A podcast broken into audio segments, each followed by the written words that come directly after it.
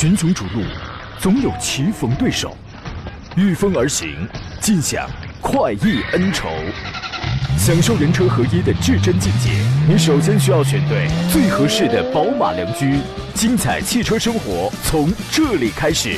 买车意见领袖，权威专家团队，聚会团购买车，专业评测试驾，主持人杨洋为你客观权威解析。这里是 Up Radio 购车联盟。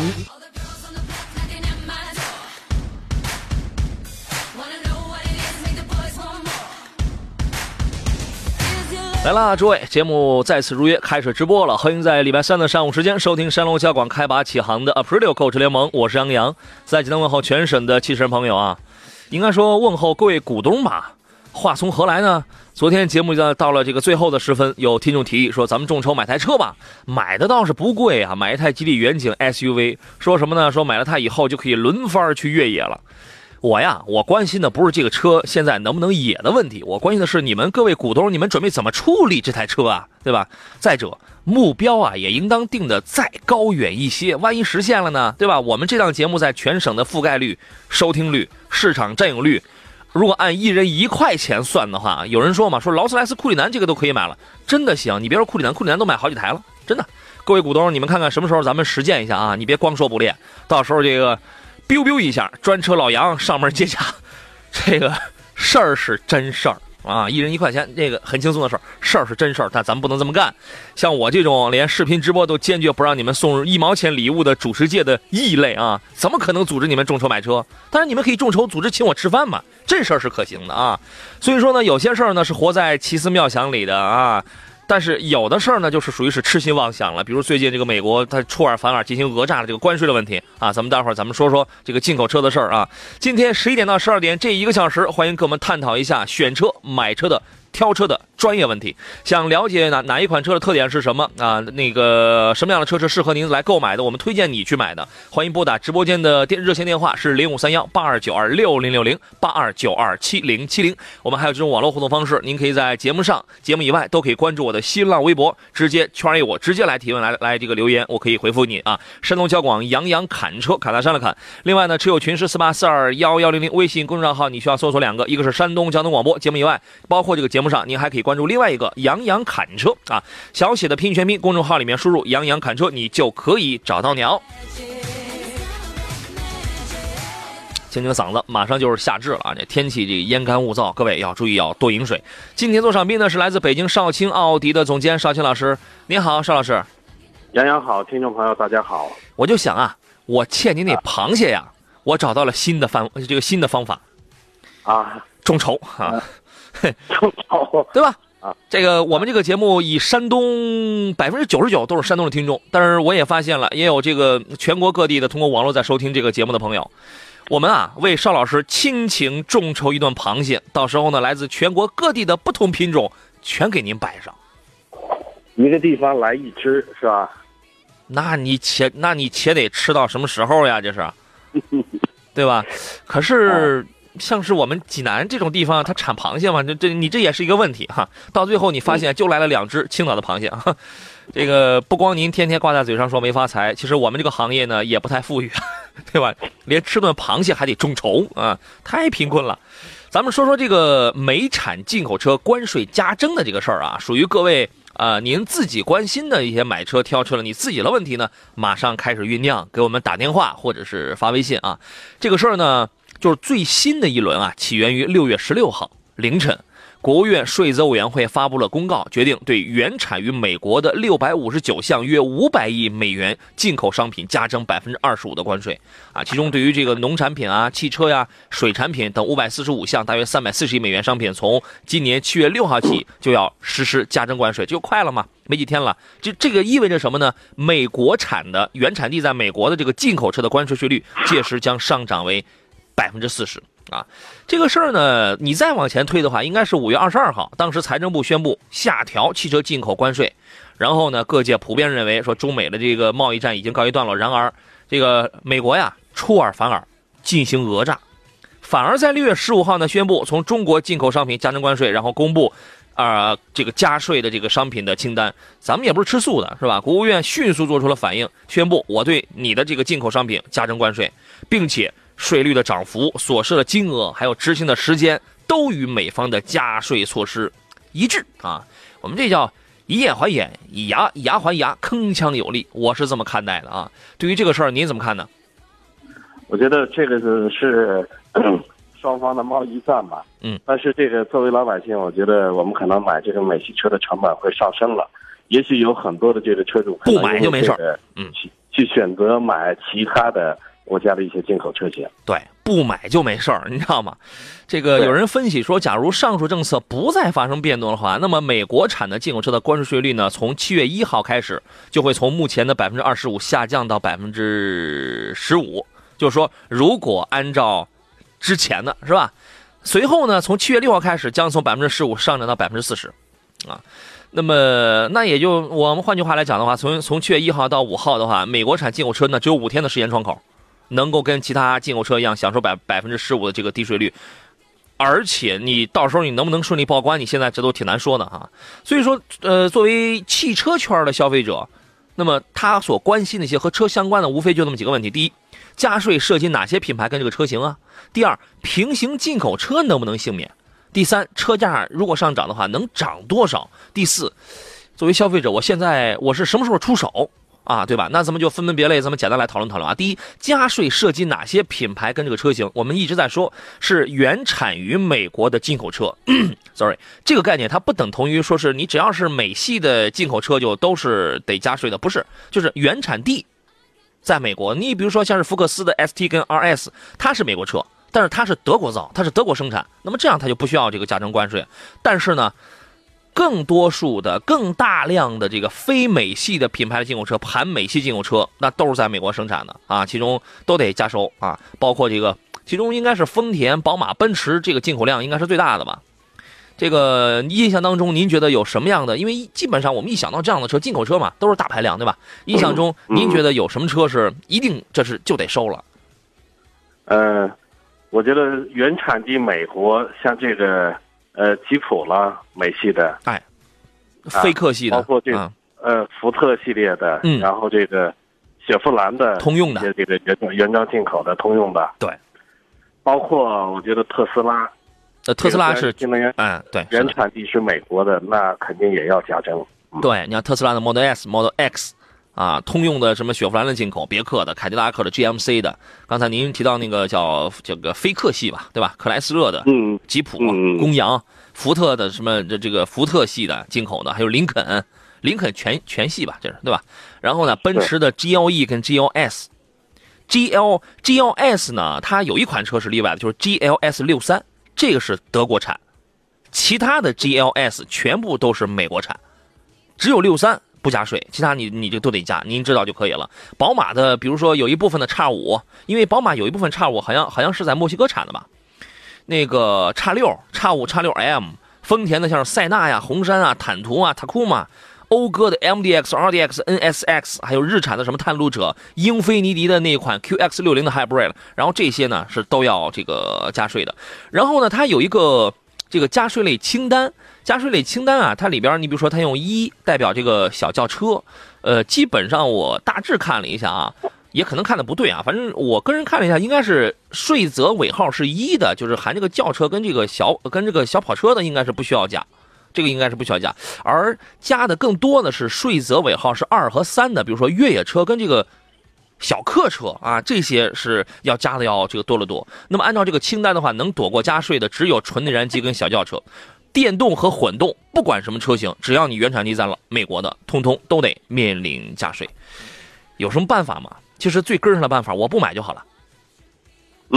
我觉得只能是不买，坚决不买啊！这个不买的话，我们就不会成为受害者。你不买的话，你就这个不会成为待宰的这个羔羊啊，对吧？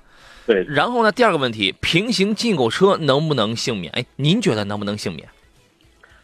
平行进口，我觉得从这个美国来的这个平行进口车肯定也会受影响。对，因为我们讲平行进口，就很多人说什么我这中东版的，对吧？这个中东版的这个X5啊什么这样的，你的注册地是在中东，在你的原产国，因为所谓平行进口，它其实就是个改装，对吧？嗯，你的原产地要看你那个名牌上这个原产地是哪儿。如果你的原产地这个写的是在美国的话，你还得加税。你比如说中东版的X5，名义改装厂那是在这个中东，但它的原产地还是在美国，所以你还是得这个加税啊。车价会上涨多少呢？这是很多人可能会关心的一个问题。我们进入广告，回来之后跟您来算一算。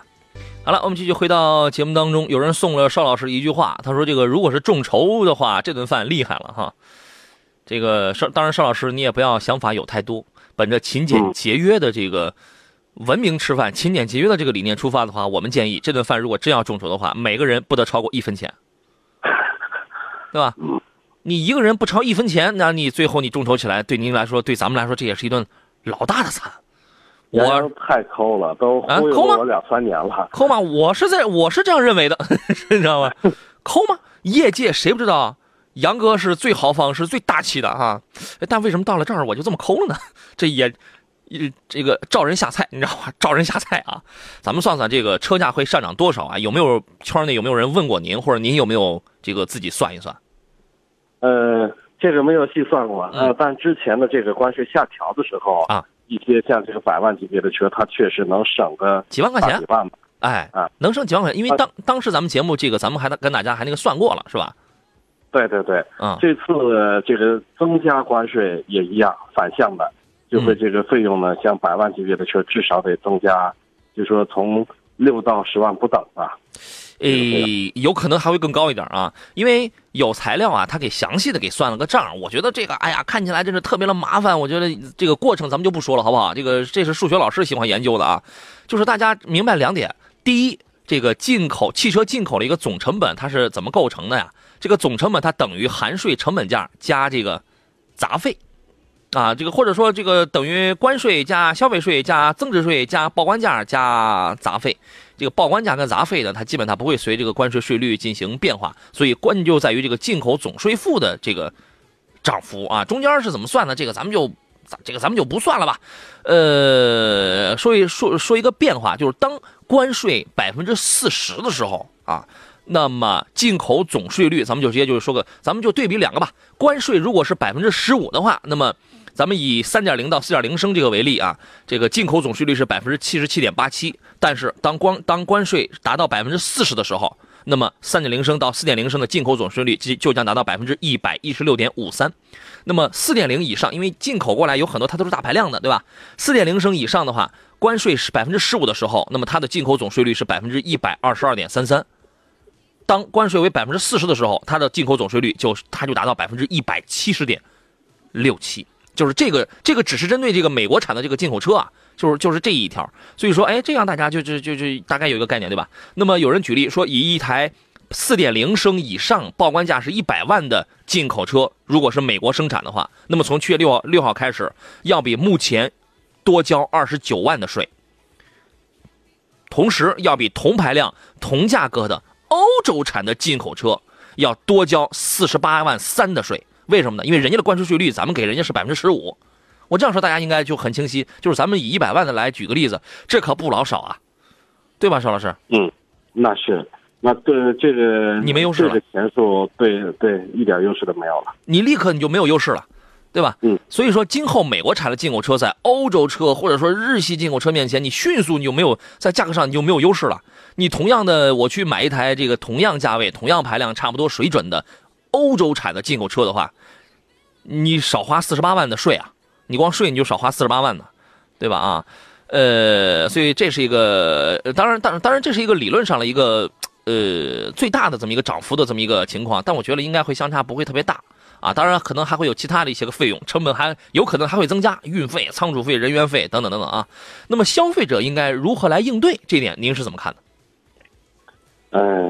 有这个，其实这篇文章我还具体还没了解，没看，具体的细则呢还不太了解。第一，不买，谁傻呀，对吧？这个时候咱们就应该上下保持一致，团结一心，能不买咱们就不买，是吧？我认为这是对的。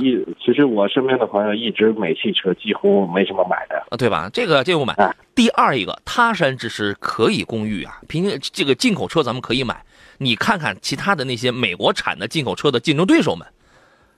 对吧？你这个比如说刚才我们说 GS 除了这个那一款63之外，它这个不加价之外，它那个不涨税之外，其他是都涨了嘛？那么你可以看看这个其他的嘛，你可以看看它的这些个竞争对手们嘛，对吧？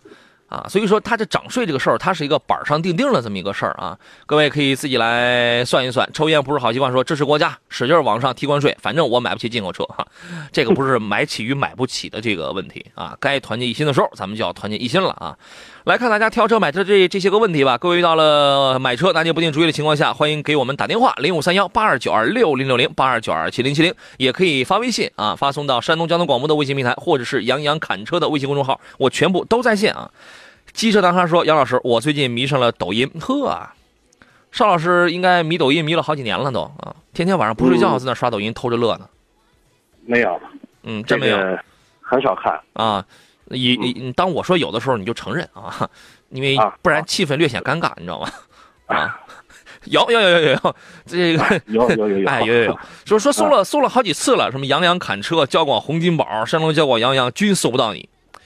你想啊，我还能起交广洪金宝这么接地气的名字吗？啊，看问题，天道酬勤说，济南奥迪 A41 哪个 4S 店便宜一些呀？这个没有最便宜 ，A4 你现在你就照着10万往下砍啊！你那个他看的是 2.0T 的时尚版，这个老便宜，这个20几万，你就先照着10万谈，谈不了了，你再慢慢你再这个回缩点。另外呢，像是这样的车型呢，它会根据你是500强企业，你是教师，你是公务员，很多政策它是不一样的，它这个不一样。啊，你跟他谈就行，没有最低的。问最近有奥迪团购吗？没有啊。川说，两位好，给两位请安了，谢谢。请有几个问题想请教一下，去 4S 店提新车需要注意哪些方面？另外，新车隐私车窗啊，有没有必要再贴玻璃膜了？底盘装甲自己做靠不靠谱？你把那个底盘装甲想得过于神秘了啊！这三个问题您怎么看呢？一个是提新车的时候需要注意啥，是吧？对。提新车呢，过去可能我们这个都担心，这个在新车有一些 4S 店在出厂的时候，可能这个车在运输途中可能有剐蹭或者有外伤，这是其中的一个方面。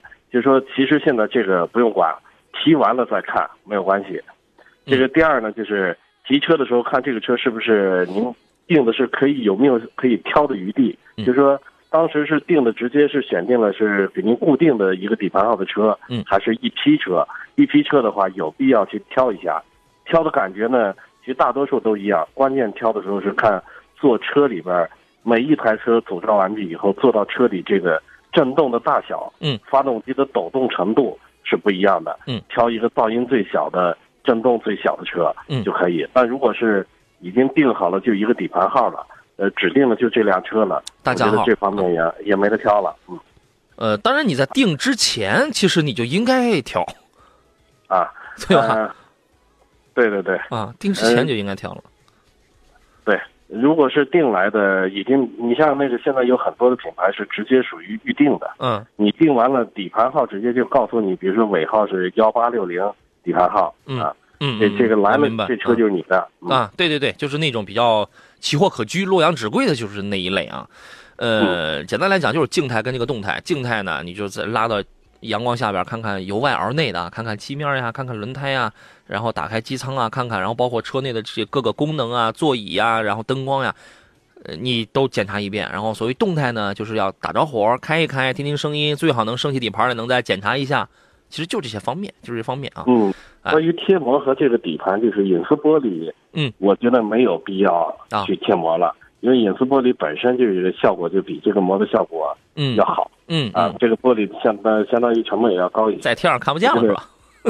关键是前车窗如果贴膜的话，那必须要跟这个隐私玻璃的颜色你选接近类似的啊。对，你要是再贴上几层，真看不见了那个啊。但是这个贴膜呢，尤其前车窗贴膜，必须要等验完车以后，验车上牌后再贴，不是先贴，贴完有可能验车上牌过不去。对啊，底盘装甲自己做靠谱。其实底盘装甲它不是说你做一层这个风塑啊，或者上一个壳什么的，它就是一层喷涂。是这个我可以自己喷吗？哎，这个我可以买来，我可以自己喷吗？我觉得底盘装甲它是分车型的。现在的车绝大多数车的底盘装甲做的都非常的好。就拿这个随便一个德系车，底盘装甲呢，首先是镀锌钢板的底盘上面喷了一层胶。然后这个胶的外边呢还有这个颜色啊，它带颜色的，然后再往外边呢还有一层严实的塑料护板，就说它的防锈性能已经非常好了，而且几乎现在所有的车都是在出厂之前都带热空腔注蜡的，这个蜡灌到里边呢，它是一个非常好的防腐措施，是，所以我觉得像这一类车呢没有必要去做底盘装甲。哎，这个确实也要分车，而且有的车原厂出来的时候人家就给你喷的好好的，还有的车呢喷了一半，这种车我们也经常见，是吧？这个东西啊，因为它本身它就是，如果从 4S 店喷，其实它就是几百块钱的事儿吧，如果是一般的车，这个车辆的话，对吧？也是几百，而且我觉得很多的德系车了，包括原车都已经做的防腐非常好，对，也没有必要折腾。所以说你在 4S 店你买车的时候，你就可以讹他，那个不叫讹他，那个要他这个啊，要他这个，是吧？是那意思啊。这个咱们就不再说了。01的朋友说，我目前倾向于帕萨特啊，干的湿的还不太明白，这个太简单了。那天有朋友在节目当中问，哎呀，说那么多型号，怎么分清楚谁是干的湿，谁是湿的？你记住就完了。你要么记住它的型号，要么记住它的排量。记排量是对于普通消费者而言是最简单的方式啊。你拿大众家里，你拿帕萨特来讲 ，1.8T 以下的车型肯定都是干式双离合，至少目前为止都是 DQ200 的干式双离合，小排量嘛。小排量用的一定是这个 1.8T 以及 1.8T 以上的，现在都换装了湿式的。湿式，它这个是帕萨特，您记住就好了啊。好嘞，我们进广告。群雄逐鹿，总有棋逢对手，御风而行，尽享快意恩仇，享受人车合一的至臻境界。你首先需要选对最合适的宝马良驹，精彩汽车生活从这里开始。买车意见领袖，权威专家团队，聚会团购买车，专业评测试驾，主持人杨洋为你客观权威解析。这里是 Up Radio 购车联盟。好了，各位，欢迎继续回到星期三上午山东小广为您直播的 aprilio 购车联盟的节目当中，我们为您解决的是专业挑车、买车、买什么车这样的一些问题。我是杨洋啊，剩下半个钟头，各位遇到了买车的问题，欢迎给我们来打直播间的热线电话，也可以发微信、发微博、发 QQ， 我全部都在线，我全能听得到啊。今天坐上宾呢是老朋友了，来自北京少卿奥迪的总监邵青老师，您好，邵老师。我们来，这个邵老师在线吗？喂，你好。这是孙先生是吧？啊，对啊，那您先说，您请讲。看我咨询一下这途达怎么样，杨洋老师？两驱还是四驱？两驱。我不建议你买两驱，因为我刚开了四驱，车还真不错。你买这个车你是要玩的对吧？啊，对，适度的越野，不是说经常的越野，就是。那肯定啊，你适度的越野，那你两驱也越不了野啊。是吧？对啊，你看啊，你既然你买了一台越野车，因为这个真是一台越野车啊，飞撑在车身，2把后桥差速锁，但你弄那两驱的话，它也没什么后桥差速锁，你知道吗？是吧？没劲，就是说没劲。你要么因为它两驱车型啊，它是这样，它是199800到245508是吧？然后。你要么买22万的那一台四驱，要么买25万的那台四驱，也没差2-3万块钱吗？不要买两驱。它这个动力怎么样？我刚写了一篇评测，在杨洋侃车的微信公众号里写的非常的细。起步阶段的风扇的噪音，来自前边风扇的噪音要大一点，但是你只要车一开始动了，它就好了，它就安静了。起步阶段动力稍弱，但是你巡航状态下那个2.5升。它不像你想象当中的那么的弱，绝对够用。它不如 2.0T 的澎湃，没有什么太强的推背感，但它是平顺，因为它那个日产，它把那个变速箱跟这个发动机调教的匹配的以平顺为主。动力呢，一般情况就属于是70来分，一般情况，但是够用。就是买也可以是吧？不是说网上说的这么差，或者这么些。毛病是吧？这么些小马拉大车的这种情况是吧？说这话的，我不相信其中有几个人是开过的，是吧？啊，等于我说你试驾过了，你亲身感受是吧？对啊，你完全你可以自己你去开一下这个车呢。你要么买22万那个，要么买25万那个。你可以说它有缺点吗？有，它肯定它是有缺点的。对，都有缺点。都，因为它郑州日产这个生产的呀，配置不是那么的高。然后呢，做工呢，硬塑料要这个多一些，但是你只要能接受它这些，因为你是买回它来当一个越野车来开的。对对对。你只要能接受这些的话，你20几万出头的话就没几个越野车，你伸出手指头来不超过仨，卖的好的就再去掉一两个，是吧？对对对对，是。对，你可以去试驾一下。22万那个是吧？22或者是25万的那个。都可以，好嘞，都可以。行，谢谢。好，好嘞，再见啊！那您试试。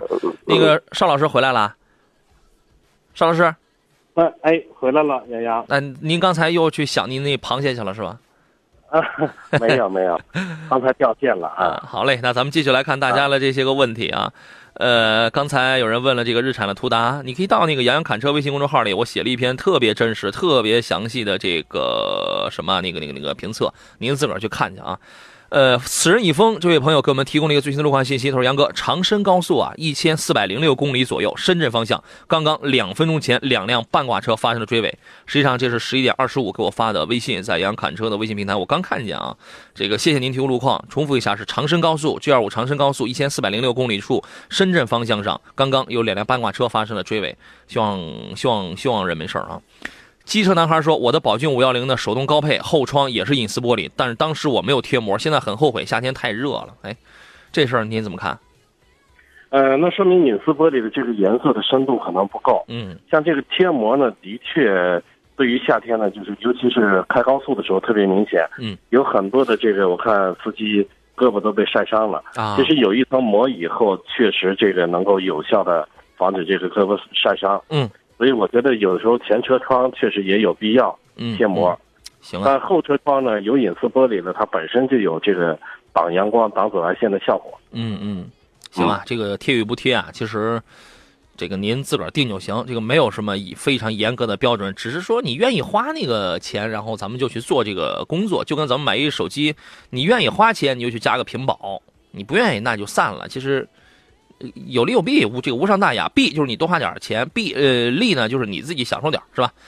请教我高冷冷说，你好杨哥，我看好了一款尚酷 2.0T， 值不值得入手？我比较重视操控啊，这个价格区间有别的车型推荐吗？那就是高尔夫 R 啊，这两个是很显明的、很显著的这个竞争对手啊。尚酷 2.0T 您觉得怎么样？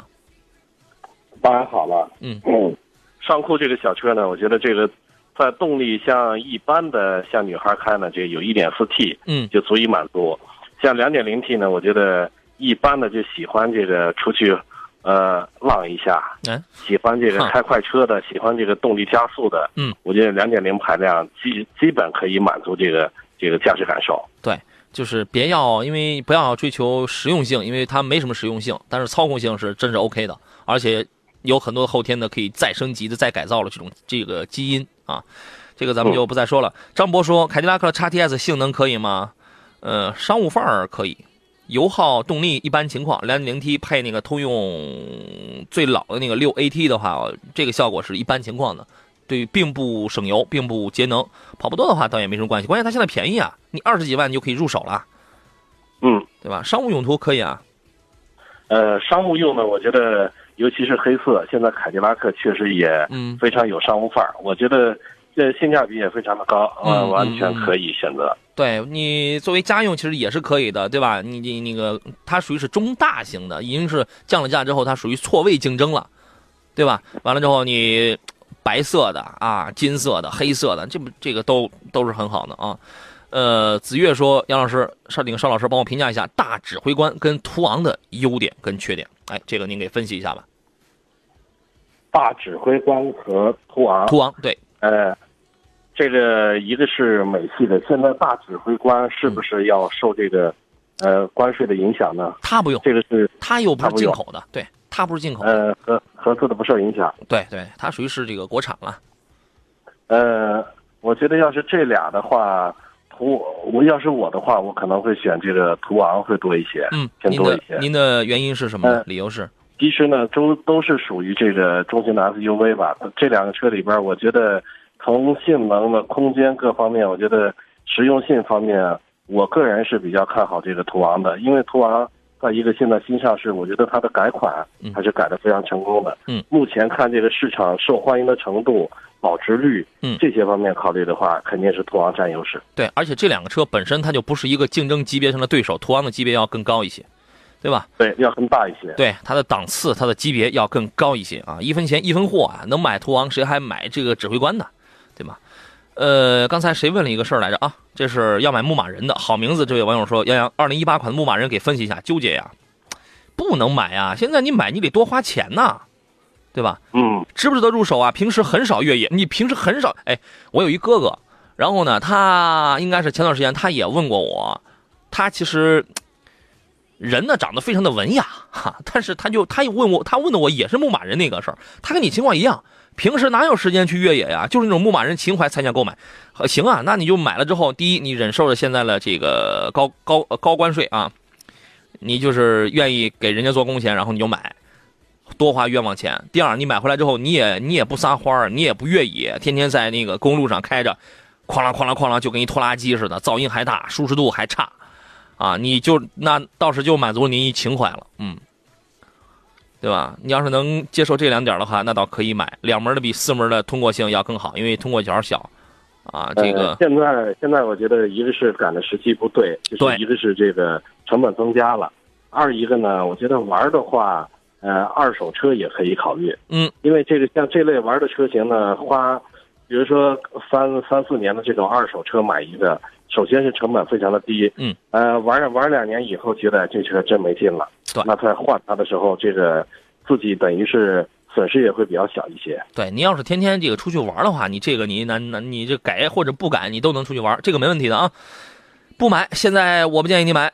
再看一下其他朋友的问题，这是 Monkey D Luffy， 然后他说别克 G18 购买的时候需要买哪一款性价比高？你看，真巧，就是经常做这个节目吧，我比较知道大家的一些个需要，所以在这种情况下呢，我经常写一些文章，那都是基于大家的需要来写的，真巧。这个话题我也写过，也在那个微信公众号里，您自个儿去看。别克的 GL8 购买哪一款？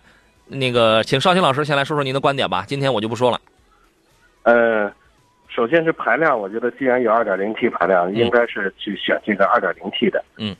一个是动力，我觉得动力充沛，毕竟这个车大 2.5 的呢，自吸的在马力上，我们就账面数据看的话，比这个 2.0T 它要小60马力。嗯嗯嗯。然后这个实际的这个，扭矩啊，就是急加速的时候，这个动力比 2.0T 确实也要弱。嗯。如果对动力要求不是说特别高的话，可以考虑 2.5， 但是觉得想动力要充沛一些，嗯，一定要买 2.0T。配置呢，我觉得比这个最低配舒适的高一款，嗯，就是尊享或豪华的就可以。哎，一般呢，我觉得买个尊享就可以了。对。这个豪华更贵，反正差价都是4万这样往上加，对吧？嗯，这个到了终端有一些优惠，但指导价是32.9万的那个尊享呢，这个配置上它就开始有了。哎，电动座椅哦，你作为一款商务用车的话，你如果没有电动座椅的，这个确实也是略显寒碜啊。你要是这个舒适是织布的，尊享换成真皮座椅的，我觉得这个倒也还 OK 啊，这个我也能接受点，对吧？但是呢。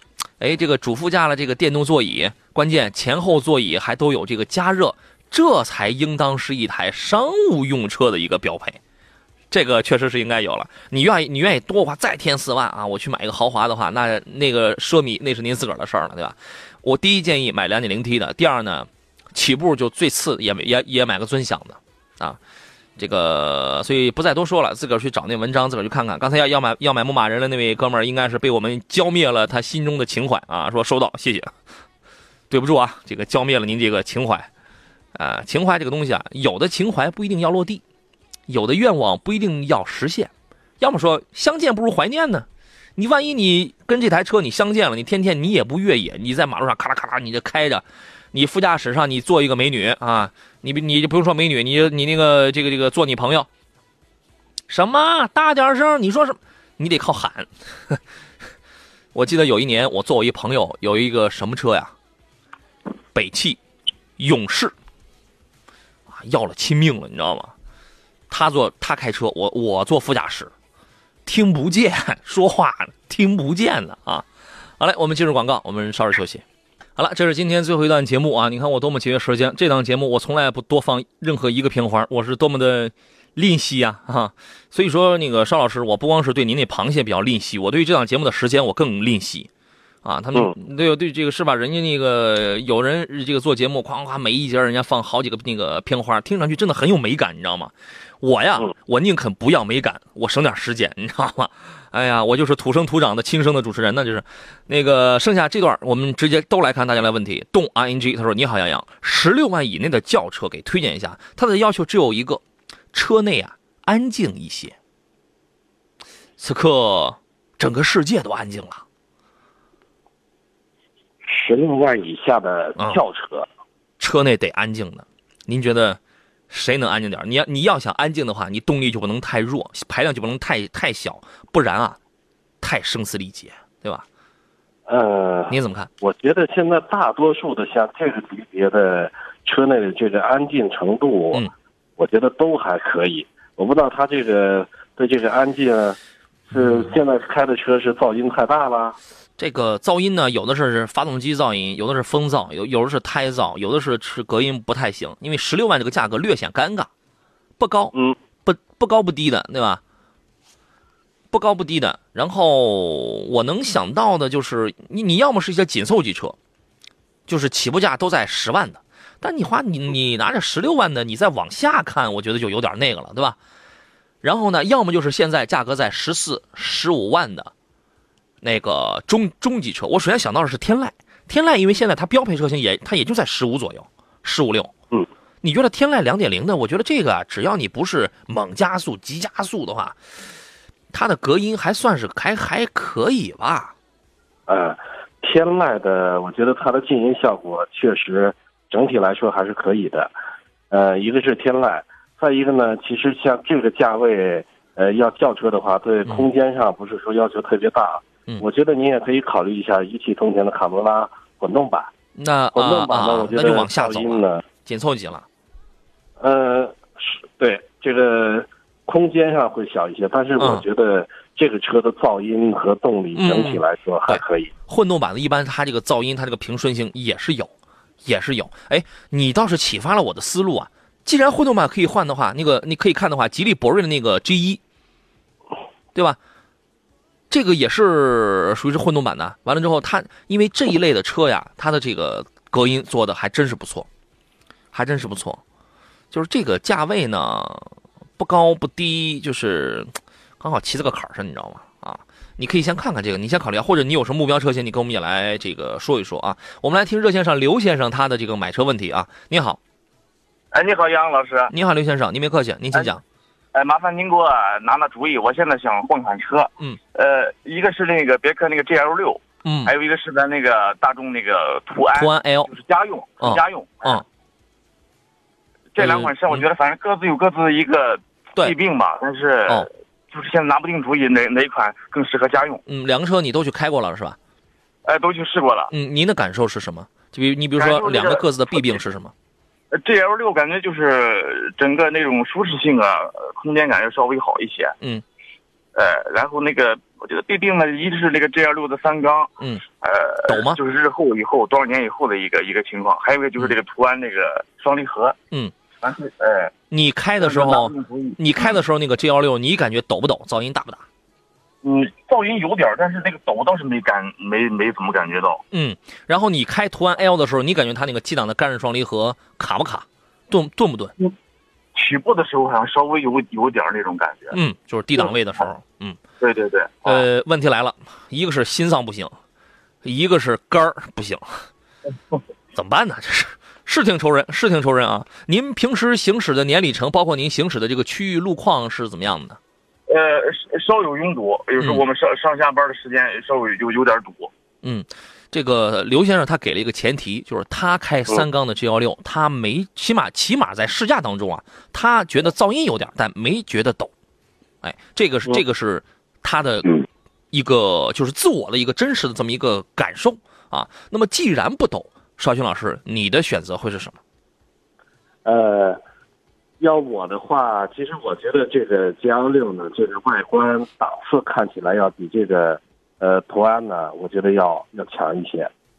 所以而且在价格性价比，同样的价格性价比方面，GL6 呢整体价格还是比这个途安的价格要实惠一些的。我要是我选的话，如果发动机这一块您觉得能接受，我给您这个推荐的就是 GL6。嗯，只要他不抖，因为这个前提您已经放在这儿了，我觉得这就挺好，因为你没开出毛病来，对吧？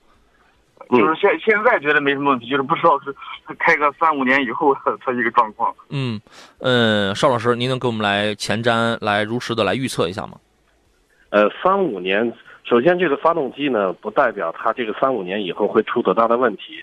三缸的发动机其实现在在其他的车系里边有很多车都在应用。这个整体这个发动机，我觉得除了平稳度或这个开起来这个。尤其是中低速的时候，这个平稳的性能，包括怠速的时候，不如这个4缸机平稳性好。在其他的方面的性能呢，我觉得比这个其他的这个发动机一点不差，所以这个我觉得您一点都不用担心。整体的这个故障率了，和将来的维修方面来保养的成本了，我觉得跟这个3缸和4缸没什么区别。嗯，就是3-5年可能不太至于，是吧？对，不至于啊，那就放心了。嗯，那也就是专家意思倾向于这个 GL6 是吧？可以，行的，好，谢谢。还有一个小问题，就是那个30那个欧蓝德那款车，您推荐吗？2.0还是2.4的？2.0，我家用也是家用，哎。车反正是它，因为它国产之后，它是它那个指导价是15万起，是吧？然后国产之后价格要亲民了，空间什么也都够用。嗯，反正大件上都没什么问题，就是内饰的做工可能要稍微有些这个陈旧啊，对，比较粗放一些，比较粗糙一些啊。但是车风啊，能力上还是有的，尤其你如果买的是4驱车型的话，它这个性价比它还是比较高的。哦，那行，好了，啊、我有事了，谢谢专家。好嘞，再见。两个车可能这个差别比较大，用途也不一样，那您自个儿挑一挑啊。好嘞，拜拜。嗯，谢谢。哎。科迈罗说：“天籁该换代了吧？外形真老气，马上了，北美版的那个奥提玛马上就要出来了，北美版还有4驱呢。嗯，这个阳光下的诱惑给刚才那位16万要买静音车的推荐了是昊锐，哎，我觉得昊锐这个车可以啊，就是速派嘛 ，Superb 对吧？这个车也可以，缓开车、慢加油的情况下，静音做的也还真是不错啊。我们再看其他的问题了，有朋友问到这个启辰的这个 T90 2018款刚刚出来，问这个车可以买吗？”啊，我自己家表弟，然后买了这个，但他买的要更早一些。启辰 T90， 这是一个什么叫风雕美学，看起来就是特别另类啊，或者换而言之，换个好听的时候，特别时尚的这么一台车子。2018款，它主要是它推了那个叫智联升级，它用的是这个启辰自己的一个它跟谁合作？跟科大讯飞吧，那个好像是，然后合作了一个 2.0T 一个 Plus 一个智能的智联系统，然后呢，给你换了一个大屏幕。啊，这个12.3英寸的那么一个大屏幕，然后动力上它新增了一个排量，现在不是都流行小排量涡轮增压吗？它原来卖的是2.0升，对吧？现在我给你配一个 1.4T 的一个涡轮增压发动机，它主要是就是这么一个3方面来做了一些个升级。对于这台车，尚老师您看好吗？其实这个我个人对这个车的外观可能不是说特别喜欢，嗯，不太另类是吧？对，这个外观呢，其实。大体的有点像这个宝马的，像这个 X6 是这一类的外形，包括奔驰的 GLE， 那个新款的那种 GLE， 嗯，这种外观呢，其实我本身自己不太喜欢这种外观。哎，邵老师上岁数了。嗯，再一个呢，这个刚上市的车型呢，在价格方面，我觉得还是要多看一看，因为市场反响一旦不行的话，这个价格也会降得很快。嗯。这个车呢，很明显，它就是针对那种特立独行的这个年轻人嘛，啊，然后呢，因为我们刚才说到它这个智联，你会发现啊，现在真的10万左右的，你就不用说10万啊，就便宜点的几万块钱的车，都有什么智联科技的这些配置，简直就是无智联不生活啊。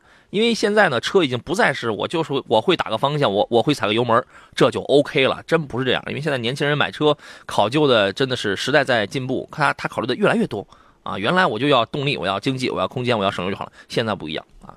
这各个功能这个越来越多啊。他的这套智联系统，我应该是半个多月之前，然后是这个体验过，就也是用语音控制，挺聪明。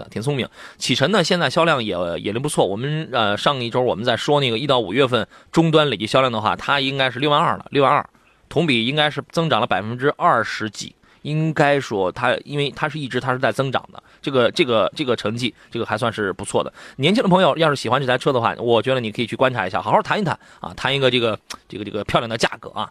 龚宁说，两位老师好，林肯的 MKC 2.0T 四驱尊雅和大陆的 Continental 2.0T 尊雅版哪个更适合家用？哪个都挺不适合的，现在买哪个都挺不划算的。您还是先试试吧。先怎么着？先抻一抻是吧？